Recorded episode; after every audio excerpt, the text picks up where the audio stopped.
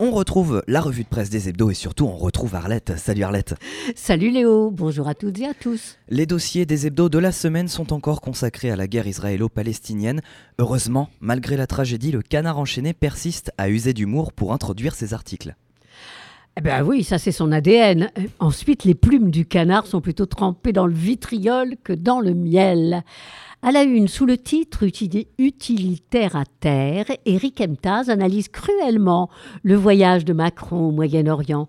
Là, pour Macron, plus que d'être utile, c'est jouer les utilités, c'est-à-dire, en langage de théâtre, avoir un très petit rôle, futile de composition. En d'autres termes, faire de la figuration. Sur la une toujours, dans l'article Arafat contre Mélenchon, qui rappelle que Yasser Arafat lui-même, en 1993, fustigeait le Hamas. Ils font des actes terroristes pas seulement contre les Israéliens, mais contre les Palestiniens, contre le processus de paix, contre les Arabes, contre la région tout entière et même contre Dieu. Il faut aller à la dernière ligne pour sourire. Mais avec Mélenchon, Yasser, il n'y a rien à discuter. L'Express aussi se paye Mélenchon. Et même carrément en couverture, avec un titre sans équivoque. Mélenchon, le désastre. Les éditos, entretiens, récits, chroniques se succèdent tout au long du numéro de la semaine. Petit aperçu, Anne Rosancher, LFI et les crimes du Hamas. Une faute historique qui a vacciné nombre de ses électeurs. Les ergotages de Mélenchon en ont dessillé beaucoup. Pour la gauche, il y aura un avant et un après 7 octobre 2023. Olivier Perrou, est-ce de la bêtise Ou peut-être de l'ignorance? Non et non. Jean-Luc Mélenchon, du haut de ses années d'expérience politique, connaît trop, jusque dans ses tweets, le poids des mots. Depuis une semaine, la gauche suffoque, étouffée par les nouvelles polémiques qui minent la NUPES depuis l'attaque terroriste du Hamas dans les kibbutz du sud d'Israël. Ce n'est pas le fruit du hasard. Dans le grand entretien, Raphaël Glucksmann, député européen allié à la NUPES, c'est la défaite de l'universalisme qui se joue en ce moment, le refus obstiné de Mélenchon de qualifier le Hamas d'organisation terroriste est plus qu'une qu'une immense faute morale. Et plus loin, il renchérit Certains pleurent exclusivement les civils israéliens qui se sont fait massacrer par les terroristes du Hamas, tandis que d'autres n'ont accès qu'aux images des bombardements de Gaza et des victimes palestiniennes. Entre les deux, il devient extrêmement compliqué de préserver une capacité d'empathie collective par-delà les affiliations politiques, religieuses, intimes, c'est pourtant le fondement de l'humanisme et le point de départ de toute réflexion collective. Israël-Palestine, qui peut stopper l'engrenage? Interroge le 1. Elias Sambar, écrivain palestinien né en 1947, écrit La Palestine est une arête plantée dans la gorge du monde, personne ne parviendra à l'avaler. Et comme l'écrit Julien Bisson dans le Zakouski, sur cette terre, il y a une chose effroyable. Ce que tout le monde a ses raisons, dit Octave dans La règle du jeu, le film de Jean Renoir, qui peut arrêter le sinistre engrenage de la guerre ou au contraire précipiter l'embrasement du Proche-Orient? L'ancien ministre de la Culture du Liban, Ghassan Salamé, qui a également exercé d'importantes fonctions au sein de l'ONU, livre son regard sur le conflit en cours et ses issues possibles et son regard est extrêmement critique sur la politique américaine. Cette fois-ci, je trouve que l'Amérique est allée trop loin dans son soutien à Israël. Pour Gassam Salamé, quatre facteurs seraient nécessaires pour sortir de cette crise. Je les résume. Il faut que le Premier ministre change. Il parle de Netanyahou, bien sûr. Il faut qu'émerge une autorité palestinienne recomposée. Il faudrait que les États-Unis soient un peu moins engagés inconditionnellement du côté d'Israël. Cela disqualifie leur capacité d'action. Enfin, que les pays arabes limitrophes d'Israël, l'Égypte et la Jordanie en premier lieu, imposent des règles de jeu collectives plus claires aux autres pays arabes.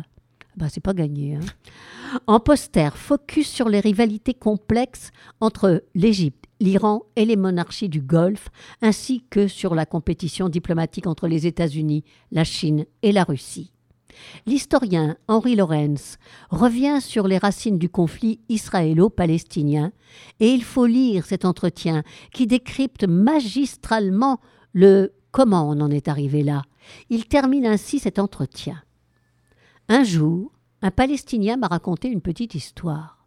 C'est celle d'un aveugle, un paralytique, un mort et un Palestinien qui se présentent devant Jésus. Ce dernier fait recouvrer la vue au premier, rend sa mobilité au deuxième, ressuscite le troisième, et lorsqu'arrive le Palestinien, il se met à pleurer avec lui. Ça résume le degré d'optimisme d'Henri Lorenz.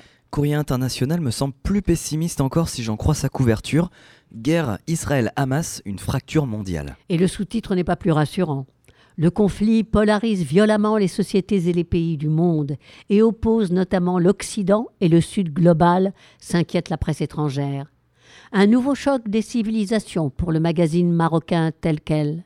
Pour The Economist, la question palestinienne reste une question politique totémique à travers le Moyen-Orient, capable de mobiliser la colère et la protestation populaire comme peu d'autres. Nesrin Malik, dans The Guardian, nuance. Il y a dans cette colère pro-palestinienne quelque chose qui n'a rien à voir avec la Palestine et tout à voir avec ce que symbolise la situation des Palestiniens. Ce ne sont pas là des accès de mécontentement, ce sont d'amples courants qui viennent menacer la stabilité des régimes arabes eux-mêmes. Politico écrivait le 10 octobre dernier Aux États-Unis, les manifestations pro-palestiniennes et pro-israéliennes se multiplient à travers le pays. Les universités sont aujourd'hui le théâtre de divisions particulièrement vives au sujet des attaques du Hamas contre Israël. The New York Times évoque, lui, l'un des débats les plus clivants sur les campus depuis des décennies. Pour la presse étrangère, le cas de la France est un peu particulier. The Local explique L'Hexagone compte la plus grande communauté juive d'Europe. Il compte également la plus grande population musulmane d'Europe. Les conflits entre Israéliens et Palestiniens ne sont pas des actualités étrangères en France, mais des actualités nationales. La NUPES est au bord de l'effondrement, estime The Daily Telegraph. Et il semble bien que, dans toute l'Europe, les divisions observées au sein de la gauche d'Europe occidentale, après l'invasion russe de l'Ukraine, rejaillissent, déplore El País. L'Ukraine, il en est aussi fortement question dans l'article du Wall Street Journal. Pour Yaroslav Trofimov, la guerre entre Israël et le Hamas est une aubaine pour les grands rivaux géopolitiques de l'Amérique Russie en tête.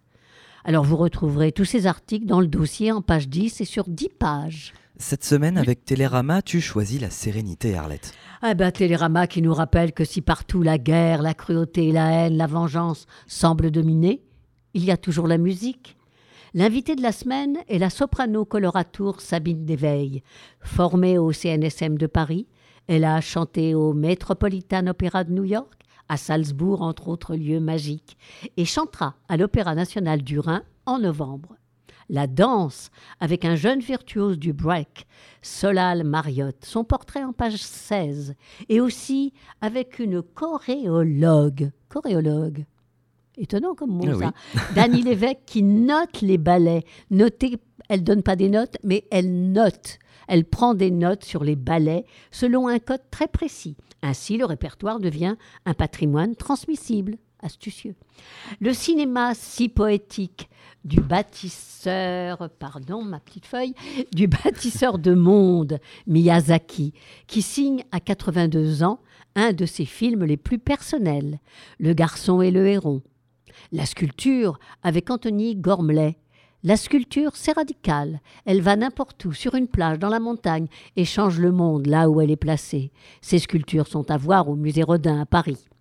La peinture, avec la rétrospective du célèbre peintre américain Mark Rothko, et même la cuisine, avec le livre de souvenirs signé Michel Brass. Mais ne croyez pas que Télérama se désintéresse du tragique du monde. Ne refermez pas les pages du magazine sans lire Une chance pour le dialogue, page 26. Un entretien rempli d'espoir avec la militante pacifiste franco-israélienne Pascal Chen. Et c'est l'instant magique de l'horoscope concocté par l'américain Rob Bresny, l'un des astrologues les plus atypiques au monde. Sa chronique hebdomadaire, Free Will Astrology, est publiée dans environ une centaine de titres de la presse mondiale, de Singapour à Hong Kong en passant par Sydney et Toronto, en France par courrier international. Et aujourd'hui encore, il s'adresse aux balances. Eh ben oui, je les avais oubliés, mais c'est encore pour eux. le plus ancien établissement humain connu est le site préhistorique de Göbekli Tepe dans le nord de la Turquie actuelle. Quand en 1994 les archéologues ont mis au jour cette immense cité, ils se sont rendus compte qu'elle avait été édifiée il y a plus de 11 000 ans. Cette découverte capitale invalidait les théories précédentes sur la durée de vie des villages. Alors je te prédis un bouleversement comparable dans ce que tu crois savoir de ton propre passé balance.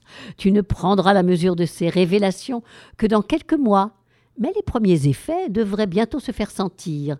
Ton costume d'Halloween, un archéologue intérieur, un voyage dans le temps, un voyageur, pardon, dans le temps, ou un avatar passé de toi-même. Campus Bordeaux, Campus Bordeaux, Campus Bordeaux. 88,1. Campus Bordeaux, 88,1.